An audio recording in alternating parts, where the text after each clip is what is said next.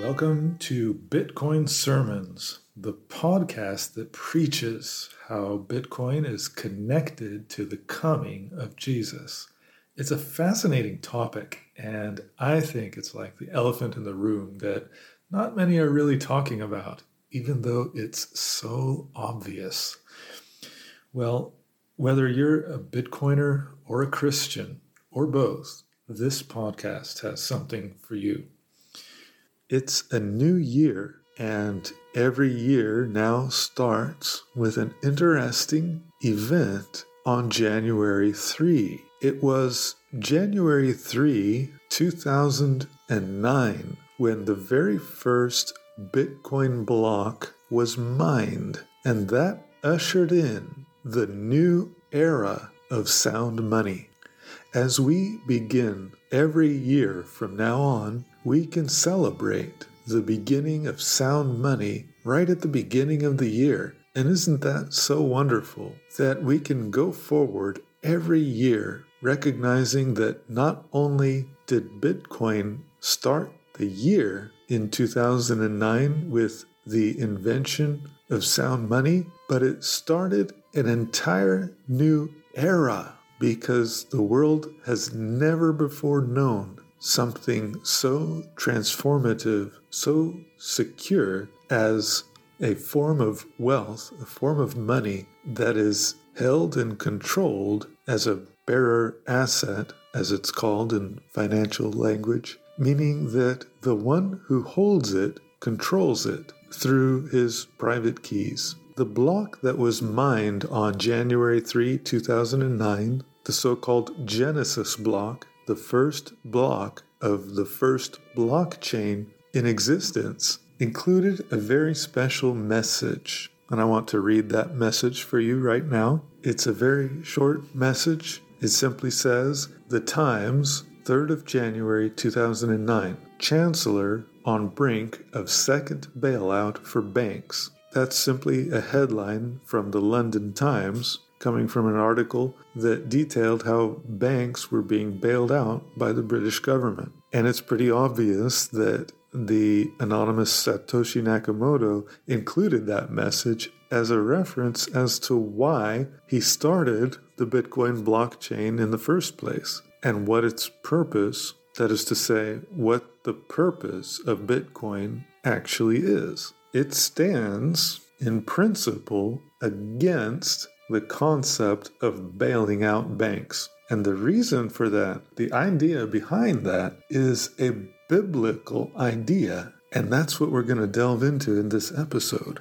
Now, we actually started this topic last week when we investigated the very first financial transaction on this planet. Not only the first recorded, but according to Christian belief, the very first transaction ever. And that was the transaction to purchase clothing for Adam and Eve once they sinned. Now, you could look at God's response to Adam and Eve's sin as the very first bailout. They indebted themselves through sin. That is to say, they put themselves in a position of debt. All through the Bible, sin is compared to debt, and rightfully so. Now, there are so many directions we can go into here. Debt is something that you cannot have. It's a quantity, it's a negative quantity. Now, to illustrate that, imagine how many apples can you hold in your hand? One, two, three, maybe four or five, depending on how big they are and how you can contort your fingers to support them all, but you can hold apples in your hand. Can you hold a negative number of apples in your hand? No. Why? Because they simply don't exist. There's no such thing as an anti apple, so to speak. And this is what debt is. You cannot have debt. Debt is not something tangible that you can hold. And this is a biblical truth, a biblical financial truth that King Solomon explained. In Ecclesiastes 1, verse 15, King Solomon wrote, That which is crooked cannot be made straight, and that which is wanting cannot be numbered. Now, that might seem difficult to understand at first, but it's actually a very simple truth that he's explaining here. And more than just stating the truth, he's making a point with this truth. When it says that which is crooked cannot be made straight, first of all, we might have a hard time accepting that because we seem to make things straight all the time. But if you understand it in the sense of, for example, take a sheet of paper and crumple it up, can you make that paper straight again? No. That's the sense in which he means that which is crooked cannot be made straight.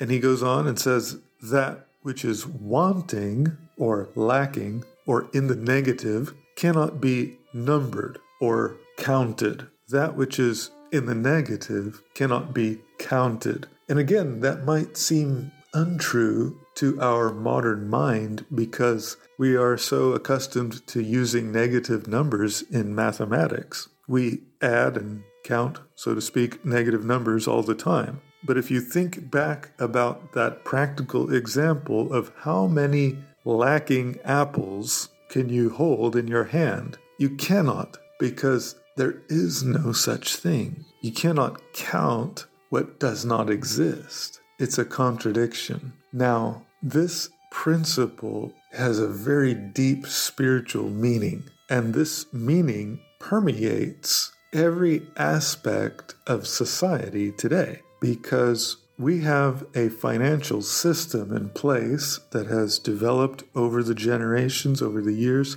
that is based on this concept of debt, this concept of what is lacking, which, according to the Bible, cannot be counted because it does not really exist. Debt, like negative numbers, are entirely theoretical. And all through history, the financial system, which was not always a system as we know it today, but was more just a manifestation of how people valued things and traded things in the world. But even so, all through history, the financial system was connected to physical value. It was connected to things you could hold, to positive numbers, so to speak. It wasn't until recent years, you could maybe say from the time of leaving the gold standard, but I would say even more recent than that. It wasn't until the entire world agreed, or at least the leaders of the world agreed, to abandon every semblance of concrete value in the monetary system and go just for an entirely debt based economy. It was at that point that you could maybe say around 2020 when the nations, all the nations of the world, just began fabricating money by the trillions without any regard to amount. That was an expression of confidence in this idea of having a monetary system that is not connected to real world value in any way, shape, or form. Now, we've been talking a lot in this podcast, episode after episode, about how Bitcoin as a monetary system forms the foundation, the monetary foundation of a kingdom. Every kingdom has a financial foundation because money is so crucial to the working of society and to the operation of any kingdom. And therefore, all through history, the great kingdoms had currencies, had coins that were minted with the insignia of the king or of his country. And we have that today with the fiat financial system. Every country has its own currency. And that started as a matter of practicality because in a kingdom, in order to be able to trade on a daily basis, you need denominations of wealth that are in proportion to the things that are traded on a daily basis. In other words, you need money for the masses that is the right size to trade for your daily bread, so to speak. and that needs to be standardized for the efficient working of society. And so kingdoms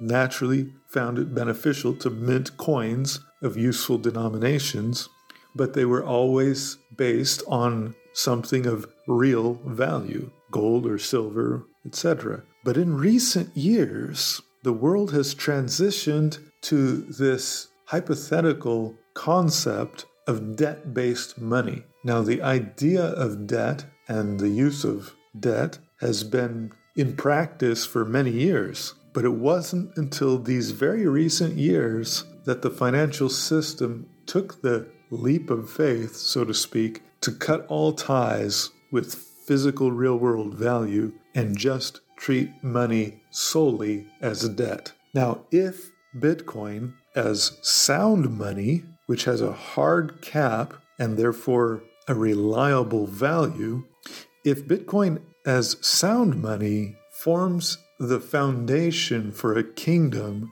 like the kingdom of God, then it stands to reason that an entirely debt based system forms the foundation for another kingdom, the kingdom of Satan or the Antichrist, the one who is against Christ or against God. And this simply goes to show as an illustration, as a practical illustration or practical enactment, the very thing that Satan has been pursuing since iniquity was found in his heart long ago.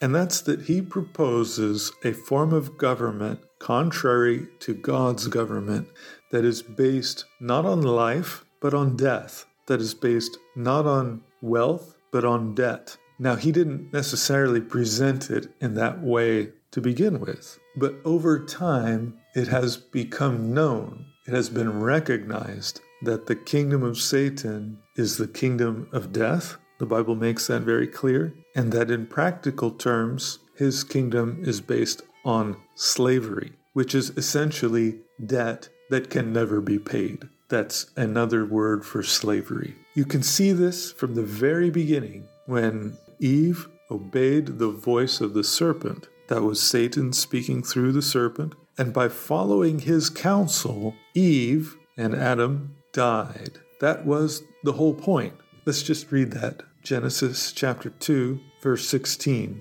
And the Lord God commanded the man, saying, Of every tree of the garden thou mayest freely eat, but of the tree of the knowledge of good and evil thou shalt not eat of it, for in the day that thou eatest thereof thou shalt surely die.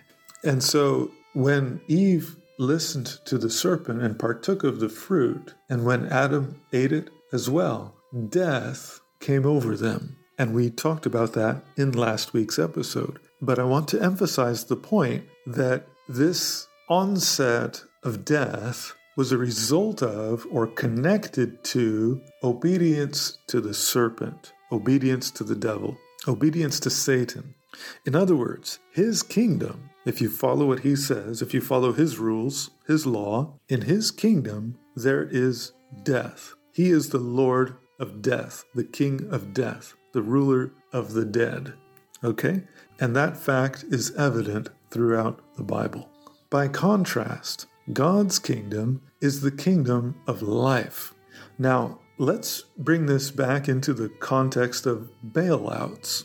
Bitcoin, as a financial system, stands against bank bailouts.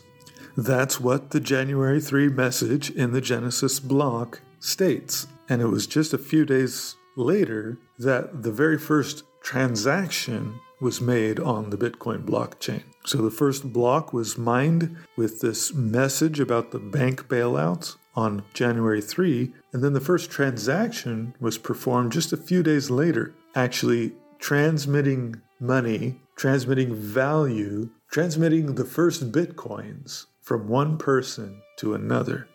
Now, we talked about the very first financial transaction in last week's episode.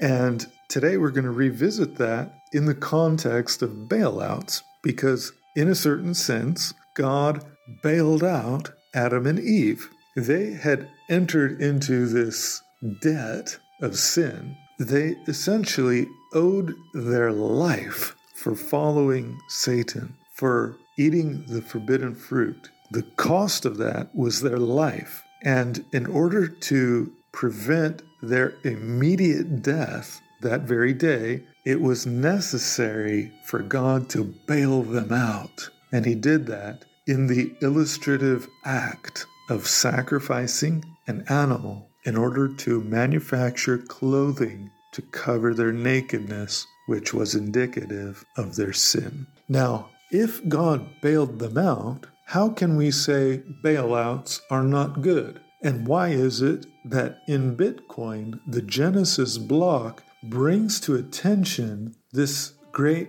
bailout of the banks in 2009, highlighting it as the fault of the existing financial system? Doesn't that seem like a contradiction? No. And the reason is because we have to understand that it's not the bailout itself that is the problem. We all, as human beings, as error prone individuals, we can appreciate a bailout in a time of need as a very precious and valuable thing, one that we appreciate. It's a form of grace. Everyone, when they make a mistake, wants to be bailed out. And to be bailed out or to bail someone out is not a bad thing in and of itself. It's an expression of grace, an expression of mercy. And these are attributes of God. These are characteristics of His care and love toward us.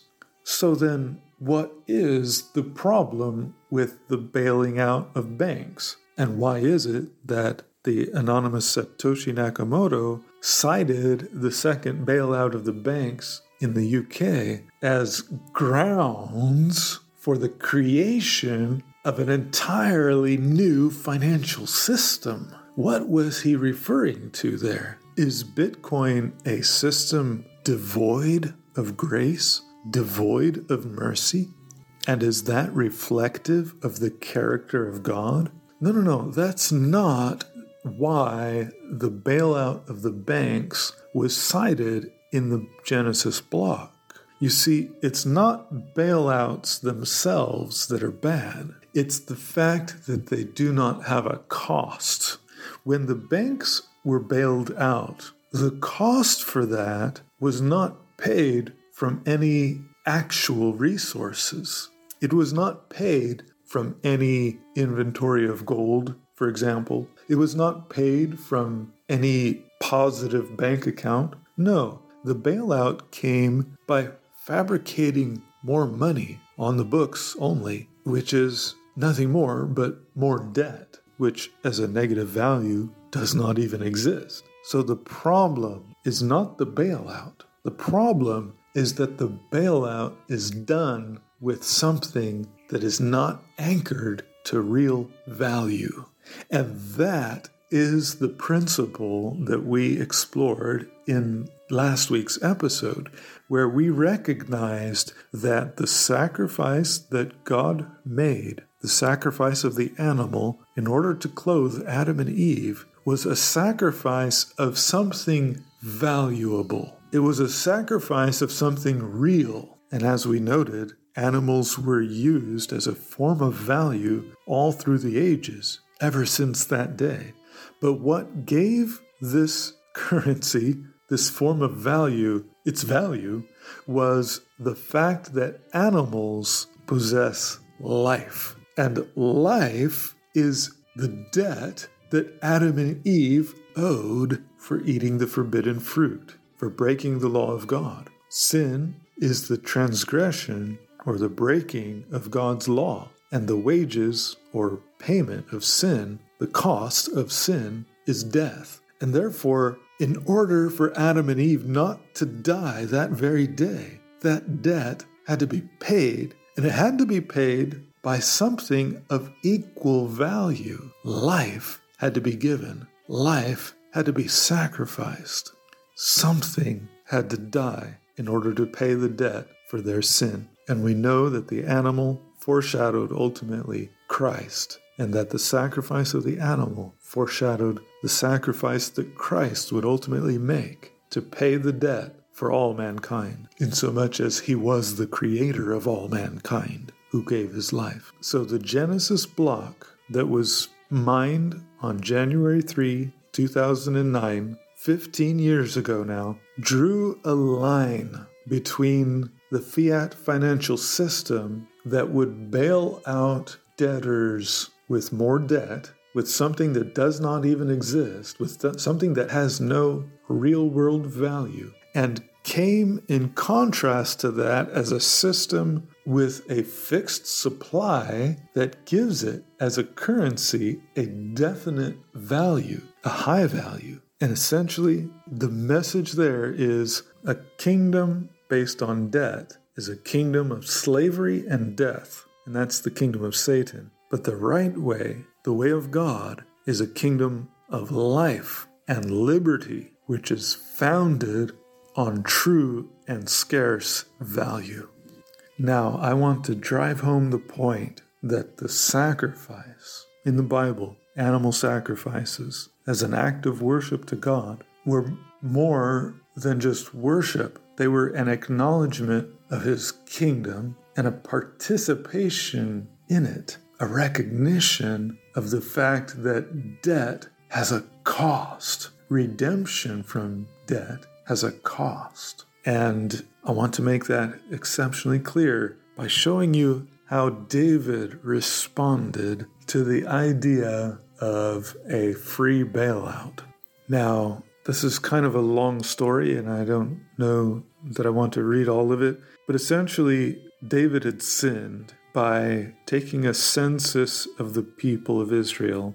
And as a punishment, the Lord sent an angel to slay the people. But when the angel stretched out his hand upon Jerusalem to destroy it, this is 2 Samuel chapter 24 verse 16. The Lord repented him of the evil and said to the angel that destroyed the people, It is enough, stay now thine hand. And the angel of the Lord was by the threshing place of Araunah the Jebusite. Now, to make the long story short, David needed to offer a sacrifice because of his sin in order to stop, in order to put an end to this tragedy. And he went to Araunah to make this sacrifice because that's where the angel had stopped. And verse 22 Araunah said to David, Let my lord the king take and offer up what seemeth good unto him. Behold, here be oxen for burnt sacrifice, and threshing instruments and other instruments of the oxen for wood. All these things did Araunah as a king give unto the king David. And Araunah said unto the king, The Lord thy God accept thee. Now here's the point in verse 24. And the king, that's David, said unto Araunah, Nay, but I will surely buy it of thee at a price. Neither will I offer burnt offerings unto the Lord my God of that which doth cost me nothing. So David bought the threshing floor and the oxen for 50 shekels of silver. The point here is that David understood the difference between the fiat financial system, which is based on bailouts that have no cost, and God's financial system, the system of sacrifice, every one of which has a cost. David knew that cheap grace wouldn't do. He knew that a price had to be paid for his sin, and that a sacrifice that did not cost him anything was not a sacrifice and would not be accepted by the Lord. Do you understand? The problem with bailing out the banks was not bailing out the banks. The problem was that it was done at no cost.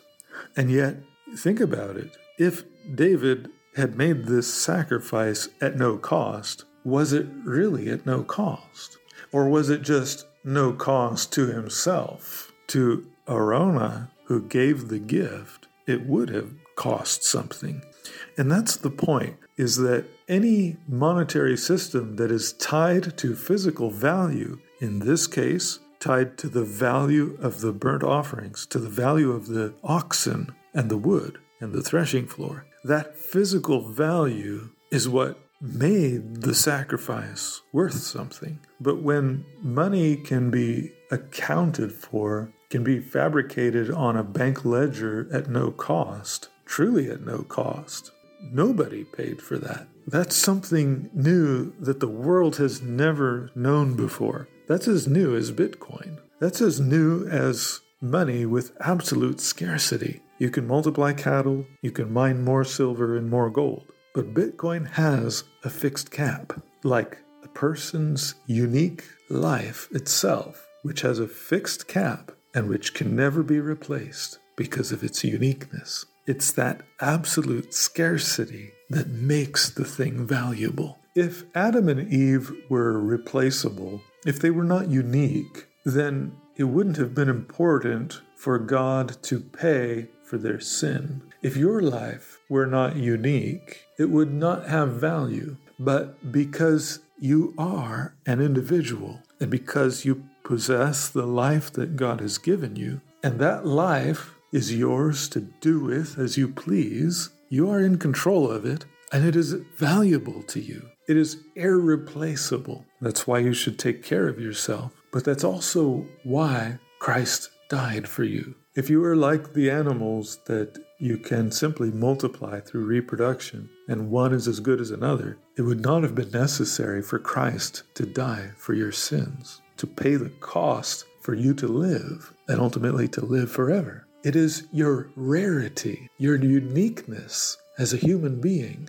That's what makes you valuable in God's sight. And just like the 50 shekels of silver that David paid for the sacrifice, Bitcoin is a scarce money that you can use as a worthy exchange for the sacrifices you make all through your life, the choices of what you spend your life doing. In other words, the work that you do can be rewarded in Bitcoin as a fair value because it is scarce, just like your life is unique and scarce and rare. Furthermore, just as your life is under your command, you are ultimately in control of what you do, of every action that you take. In a similar way, when your actions, your work, is rewarded in terms of Bitcoin, you can hold that value, the value of your own work, your own life, you can hold that value under your own private keys, giving you the sole control over your life, over your resources, just as you have control over your own actions. That is true freedom. The freedom to dispose of your life as you see fit, the freedom to use your life and the wealth that is earned by it in the way of your choosing. That is to be sovereign over your own being. Any other reward for your efforts is inferior. You might be paid in fiat currency. That's a currency that you don't fully control. Perhaps it's deposited to your bank account and you want to spend that and your transaction is declined. Or you want to go to the bank and request cash and the teller asks you what that cash is for. Is it any of their business? Isn't that your life, your choices? Why do you have to justify it to them? Or maybe you're paid not in the form of money, maybe you work for something practical like room and board or physical goods. Should you then not be in control of those physical goods? That is the principle of ownership and of private property. The things that you own that were purchased by your money, by your efforts, by your labors, belongs to you, and it's yours to dispose of as you choose. That is sovereignty. And the government should uphold and defend that. That's what private property and private property rights are all about. But when the government becomes corrupt and no longer defends private property, but instead seeks to take away private property and impoverish its citizens and ultimately bring them into debt and secure them in the bondage of debt, that's no longer a government that's in harmony with the principles of God. That's a government based on debt that is singing the music of Satan.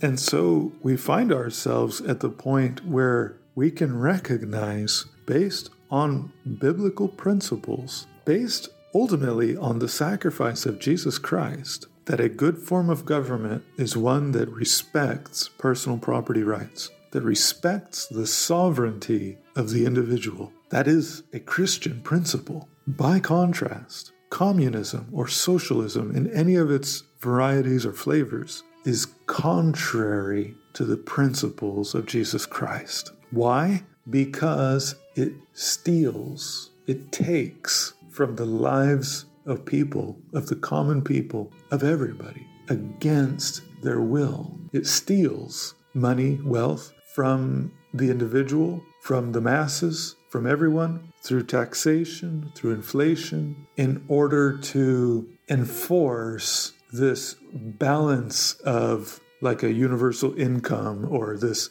this idea that everyone's needs should be met equally regardless of their abilities. That concept, however noble it may seem, is approached in the wrong way. And when that is combined with a debt based financial system, then that is a satanic government. Wow, I didn't even realize that was so clear cut. Now, it's important to note, however, and I think this is what leads some Christians astray, that in the early church, it says in the Bible that they shared all things in common. And that sounds like socialism in some form. The one who had extra gave to the one who didn't have enough, and in the end, everyone was satisfied. Well, that is a beautiful thing, but the difference and why that will never work in a socialistic government. The difference is that in the early Christian church, it was entirely voluntary. Individuals gave of their own free will to help meet the needs of the poor among them. And in that way, the Christian church supported itself. The rich in the church helped those who were poor, and altogether the church came through. And this is also emphasized not only in the accounts of the early church, but also in the letters of Paul when he's talking to the churches about preparing a gift, an offering to give to those who are poor, to give to those in other locations, whether it be in Jerusalem or other locations where the Christians were in need. And he speaks very clearly about the necessity of giving willingly, not of a grudging heart. God loves a cheerful giver. And again, that is a common thread all throughout the Bible, all throughout the Old Testament, in the way that the sacrificial system was intended to be a system of giving gifts, giving animals willingly as an offering, and not grudgingly, and not by compulsion. And that is the difference as to why a socialistic government will never be in harmony with the principles of Jesus Christ because it's against free will. Whenever the government mandates taking money from the citizens and giving it to other citizens in any form, that is against the principles of the kingdom of God. Or maybe we could revise that slightly. It's not the mandate, even, that is the problem, it's the enforcement. The government can set any rules that it wants, but when it enforces, when it takes money by force from its citizens and redistributes that to others, that is the problem. The Old Testament system of sacrifices, the sacrificial system, has a lot to teach us. And it's sad that many people are put off by the idea of animal sacrifices because in today's modern way of thinking, it seems so barbaric, so primitive, so distasteful. But if you just understand that it's the same thing we do today when we eat meat, that animal had to be sacrificed, it had to be killed. And essentially that's what they were doing in the Old Testament times. When they sacrificed animals, they didn't sacrifice them for no reason. They didn't sacrifice them just to kill them and bury them. No, they sacrificed them in order to produce food That's why sacrifices were offered to idols and then eaten afterwards. Well, the same was in the kingdom of God. The sacrifices were offered to God. Part of it was given to the priests of the temple or the tabernacle. And then the animal was eaten. Not only was it eaten, but the skin was used for leather. And basically, all parts of the animal had their use and were of value to the one who received the sacrifice, to the priest, as well as providing food for the one who offered the sacrifice. People didn't go to the temple just to offer their sacrifice and then leave empty handed. No, they gave the animal to be sacrificed, to be prepared in the temple, to be cooked, so that they could then eat that meat as an acceptable sacrifice to the Lord. Oh, yes, the people ate the sacrifices. And so it was not so different than the way the world works today. We still kill animals and we still eat their flesh. We still make leather from their skins. The only difference is we sacrifice to idols now. We sacrifice to the food industrial complex by and large. So I, I say all that, I explain all that so that you understand that the idea of offering animal sacrifices is not so strange. It's not so different than what we do today. And there's a lot of lessons we can draw from that. By going and offering the sacrifices at the temple, as the children of Israel were instructed to do at least three times a year, that was essentially the way that the nation of Israel taxed its citizens. They didn't have an ordinary tax. What they had was this requirement to go and offer your sacrifices three times a year. And so the people would go and bring their sacrifices to Jerusalem, offer them there, and the priests would benefit from part of the sacrifice, part of the meat, and, and the leather and other parts of the animal.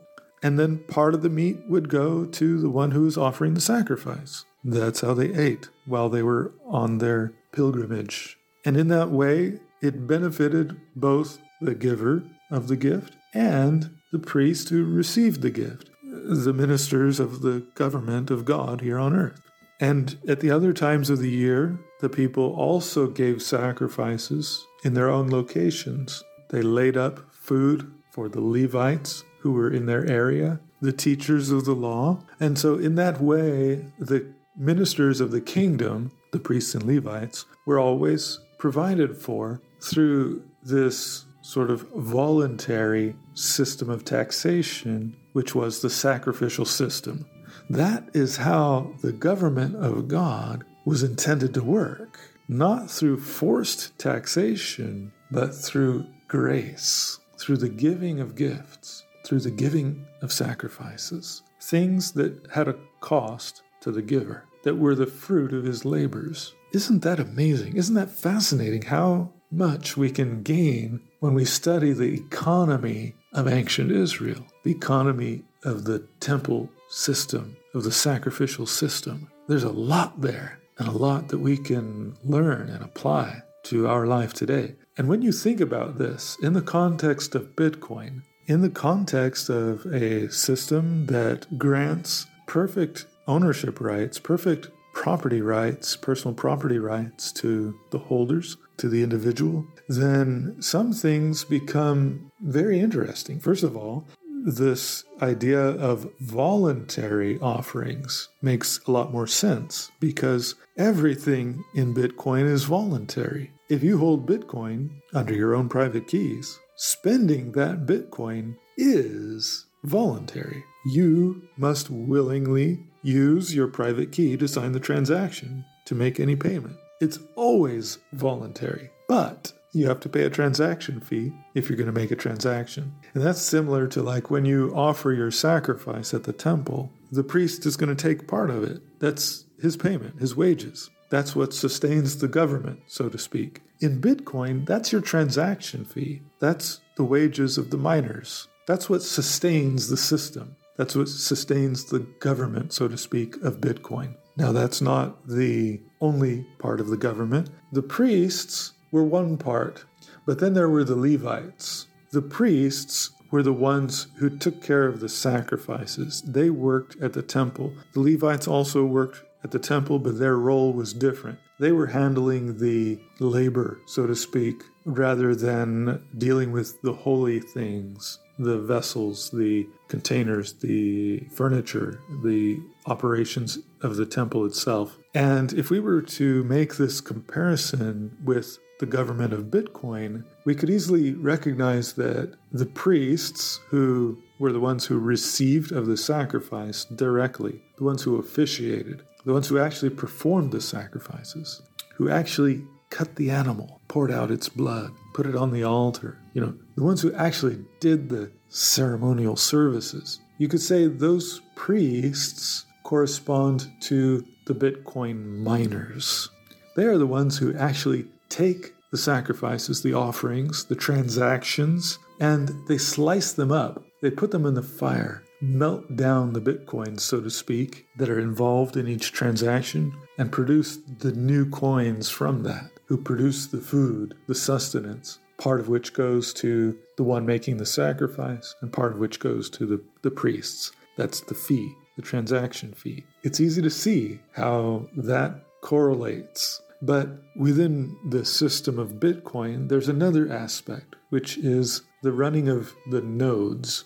Now, running a node in the Bitcoin world is understood as that the nodes make the laws. They decide what transactions are valid, what blocks are valid. And this corresponds to the role of the Levites. The Levites were the teachers of the law, they represent the legal aspect. They correspond to the Bitcoin nodes that make the laws, the consensus rules as to what is valid and what is not. Now, it's also interesting that the nodes don't get paid. It's a volunteer work. And that's kind of like how the work of the Levites was. They didn't get paid like the priests at the temple who received directly from the sacrifices. By contrast, the Levites depended on free will offerings that were laid up in the country, in the cities, in the places where they were scattered throughout Israel. Again, that's like the Bitcoin nodes that are scattered all over the world, in contrast to the miners, which are congregated in mines in a few geographical locations, like temples, so to speak. Temples that you cannot enter into because it's so noisy and I talked about that in another episode where I talked about the voice of God. Highly fascinating topic. Check that out. It's very interesting. But I would like to suggest to you that maybe our concept of Bitcoin nodes needs to be expanded because in the biblical example, we see that the Levites also receive food, sustenance, wages from the people in a distributed sort of fashion according to wherever they were located, in whatever cities they dwelt in throughout the land of Israel. Remember, the Levites were the tribe that was scattered. They didn't have a land of their own. Instead, they were scattered throughout all of the other tribes of Israel. That distribution across the land of Israel represents how Bitcoin nodes form a distributed network all throughout the world. This is really fascinating. I have to just tell you, I love doing these podcasts because I'm learning right along with you as I explore these things. And it brings me a lot of joy to talk about these things with you. And I hope that it really inspires you and brings you that same kind of joy to understand how God is working today, how He's giving us a practical system for living out the principles of His kingdom here on earth today. Now, not everybody runs a Bitcoin node, but the ones who do are like the Levites in the land. And the Levites also received from the offerings of the people, not at the temple, but in their various locations. The people were instructed to lay up a tithe that was partly for the Levites. Now, if the Levites received a tithe, and we haven't talked much about tithe yet, but it's essentially just a tenth part of the increase and that's the amount that was to be given as an offering. It was not taken by force, but it was prescribed that everyone should give that much as an offering to God. And the way it was put in practice was that it was given to the Levites, and the Levites in turn gave a 10% to the priests. That's apart from the sacrifices that were made three times a year when the people took their pilgrimage to Jerusalem. Okay, so there are many levels to the story here, but focusing on what applied to the Levites, I want to emphasize that they also received wages for their work of teaching the law of God among the people. That's why they were scattered among the people. And how is it, this is the question now, how is it that Bitcoin nodes do not earn any revenue of any kind? It's a completely voluntary work. And those who run them, those who educate the people who teach about Bitcoin, generally are ones who run nodes. How is it that they do that work for free? Well, according to the Bible example, they are worthy also of the tithes of the people. And I would submit to you that this is evidence, this is biblical evidence that Bitcoin and particularly Bitcoin nodes should not be understood exclusive of the Lightning Network. Now, I run a Bitcoin node, but I also run a Lightning node because for day to day transactions, you have to use the Lightning Network. You're not going to buy your daily bread with Bitcoin on chain. You use the Lightning Network for that type of stuff. And to do your accounting in a way that you hold the keys to your own funds, you naturally have to run your own Lightning node. Of course, you could just use custodial wallets and do all your accounting on custodial systems. That's also an option. But if you're really going to teach, if you're going to be a Levite and you're going to teach people and onboard them, then you have to be running your own Lightning node so that you can provide Lightning services to others, so that you can be the Uncle Jim, so to speak, the Levite among the children of Israel. And when you run a Lightning node, you actually earn fees you earn an income in proportion to how much financial traffic your node is facilitating. And I would submit to you that the idea of running a Bitcoin node should be maybe broadened a little bit to this idea of running a Bitcoin and Lightning node, perhaps together or perhaps separately on two different machines or whatever. That is beside the point. But Bitcoin and Lightning belong together. And until that is accepted, you'll always have this scaling problem, the so called scaling problem, which, as I've said in previous episodes, I don't like to call it a problem because it's not a problem, it's a design choice. The limitation of the number of blocks per unit time and the size of blocks together limits the size of the pipe through which Bitcoin transactions can flow. It doesn't limit the amount of money that can flow, but it limits the amount of transactions that can flow. And that is by design because that provides the hard cap, not only in terms of the total amount of currency in circulation, but also in the total amount of the number of transactions per unit time. And that cap on transaction rate is also part of the value of Bitcoin. In particular, that manifests in the transaction fees. We have higher fees when that block space is in higher demand, and that only works because of the fixed block size and the fixed block rate. Key points in the design of Bitcoin that should never be changed. That's part of the design, but it's also predicated on layer 2 solutions that will allow for more transactions at lower cost. And that's what Lightning provides in a semi trustless way. So I believe that Bitcoin and Lightning belong together. Now, that doesn't mean merging the code bases. I'm not in favor of that. Modularity in software is a good thing. But in concept, we need to understand that Lightning is part of the Bitcoin ecosystem. It's part of the Bitcoin economy. It all belongs together, just as there were Levites. And I would suggest to you that running Lightning and Bitcoin nodes together is what we could compare to the work of the Levites in ancient Israel. In fact, some Levites had property in the country that they lived from. Not all of them relied on tithes to sustain them. And so we could even say that the biblical illustration shows those who only run Bitcoin nodes, those who are self sufficient, who live on the produce of their own land from their own efforts, as well as those who run Bitcoin and Lightning nodes being like the Levites who benefit from the tithes of the people they serve around them, just as the Lightning node operators earn transaction fees for supporting the network and also for supporting those who utilize their node for custody services, the family of Uncle Jim, in other words. Now, normally in a family situation, you might not charge fees, but in a general sense, when you run a custodial Lightning service, you're going to charge fees to those who choose to host their wallet with you, a small fee for use of that service, and that's only fair.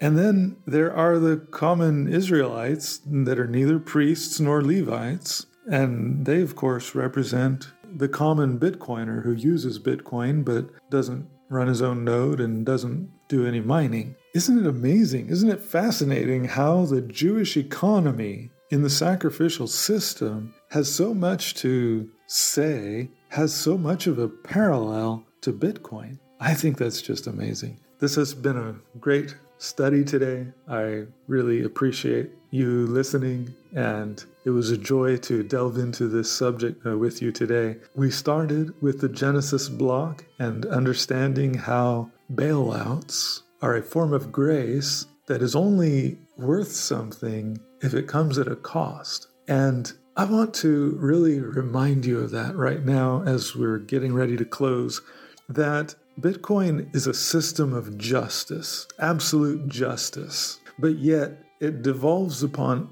each one of us as individuals to use this system of justice in a gracious way. And that is to say, that is to reiterate the point that bailouts are not bad in and of themselves. The problem with the bailout that Satoshi Nakamoto cited in the Genesis block, the problem with the bailouts of the big banks and the bailout of the COVID 19 era is the fabrication of money that has no value. That's cheap grace. And cheap grace has no redeeming qualities yeah, it, it prevents the failure of the bank, but it perpetuates a system like the kingdom of Satan, a system of death that cannot sustain itself.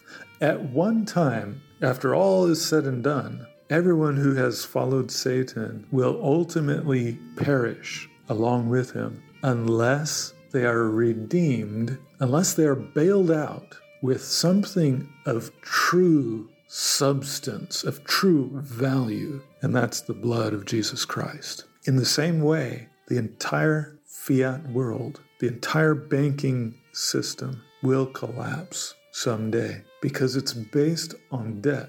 It's based on something that cannot be counted. It's based on something that doesn't actually exist, something that can be created out of nothing, that's an interesting expression because we often say that God created the world out of nothing, but I think that's perhaps a misunderstanding. God created this world out of something. It cost him something to create this world because, as a responsible God, he created this world knowing that he would have to pay the cost of its transgression.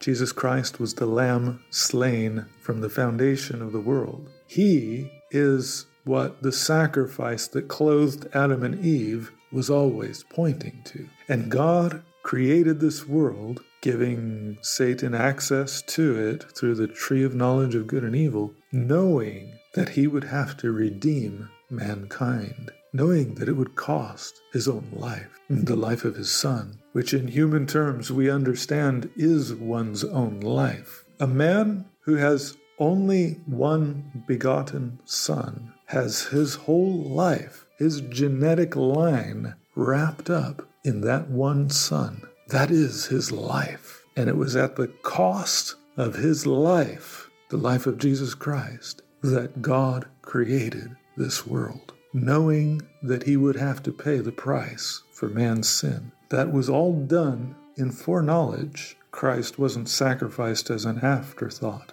No, It was done by the will, by the plan of God, because of the greater crisis that existed in heaven as a result of Satan's insinuation that the government of God could be improved if the citizens were not required to obey God, but were free to do anything they choose. That concept is what Satan set in motion in the Garden of Eden. He taught Eve that she could do whatever she wanted, even if it didn't match what God said. And the result ushered in his kingdom of death here in this world. So God created this world knowing what the cost would be. He didn't create it out of nothing, He invested His very life in creating this world. Do you understand now why the money of God is so valuable? Do you understand now why there's a hard cap? Do you understand now why Bitcoin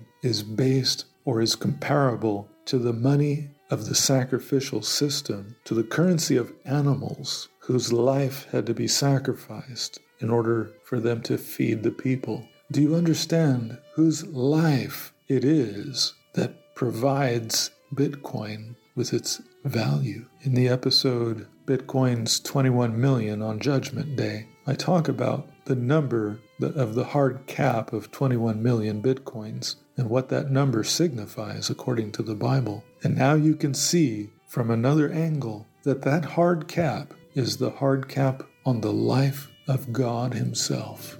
You will say to me, but oh, but God is infinite. And I will say, the value of Bitcoin is also infinite, but it is only infinite because it has a hard cap, just as the kingdom of God, the life of God, the value of God is only infinite because he sacrificed his son to redeem you and me, to redeem humanity. This is deep. This is deep. How much are you worth? How much would God pay for your unique life? He demonstrated it on the cross. He showed on the cross what you are worth. Now, if you understand that, if you understand what you are worth in the sight of God, and you understand the cap that was placed on God's own life through the death of his son, then I submit to you Bitcoin is the only financial system worthy of your attention. Why?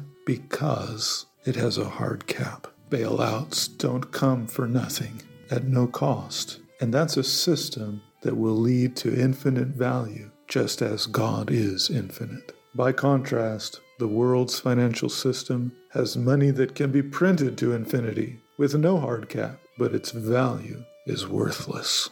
Take your stand today for the kingdom of God. Make Bitcoin your currency and dedicate your life to His kingdom. Be gracious like He has been gracious to you, and be just as He is just. I want to close with a verse from Proverbs.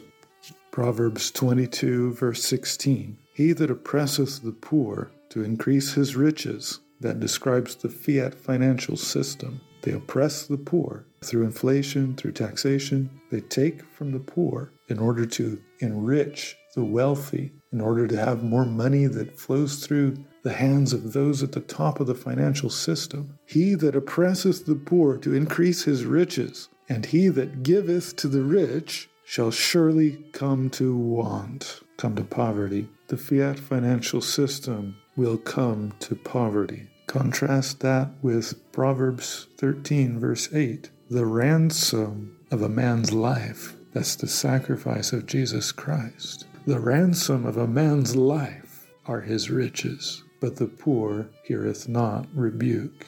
That is to say, if Jesus Christ changes your life, it will make you rich. May not be in this life, may not be in this generation, but Bitcoin's value in principle is infinite. The ransom of a man's life are his riches, but the poor heareth not rebuke. In other words, if you don't listen to counsel, if you don't obey the words of wisdom, if you don't obey Jesus Christ, you're going to be poor. And again, it may not be in your lifetime, but in the final reckoning, the Bible is clear that the government of God, which is predicated, which is founded on the hard cap that was placed on Jesus' life ultimately leads to untold riches. But the government of Satan that is based on the idea of do whatever you want, do as thou wilt, will lead to absolute poverty, ultimately death. Build your future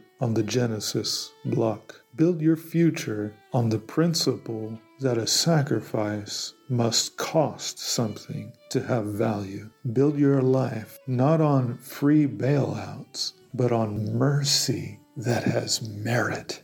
That is the message for today. May God bless you. Have a great week. And please share these episodes with those you love and let us work together to share the knowledge of the kingdom of God.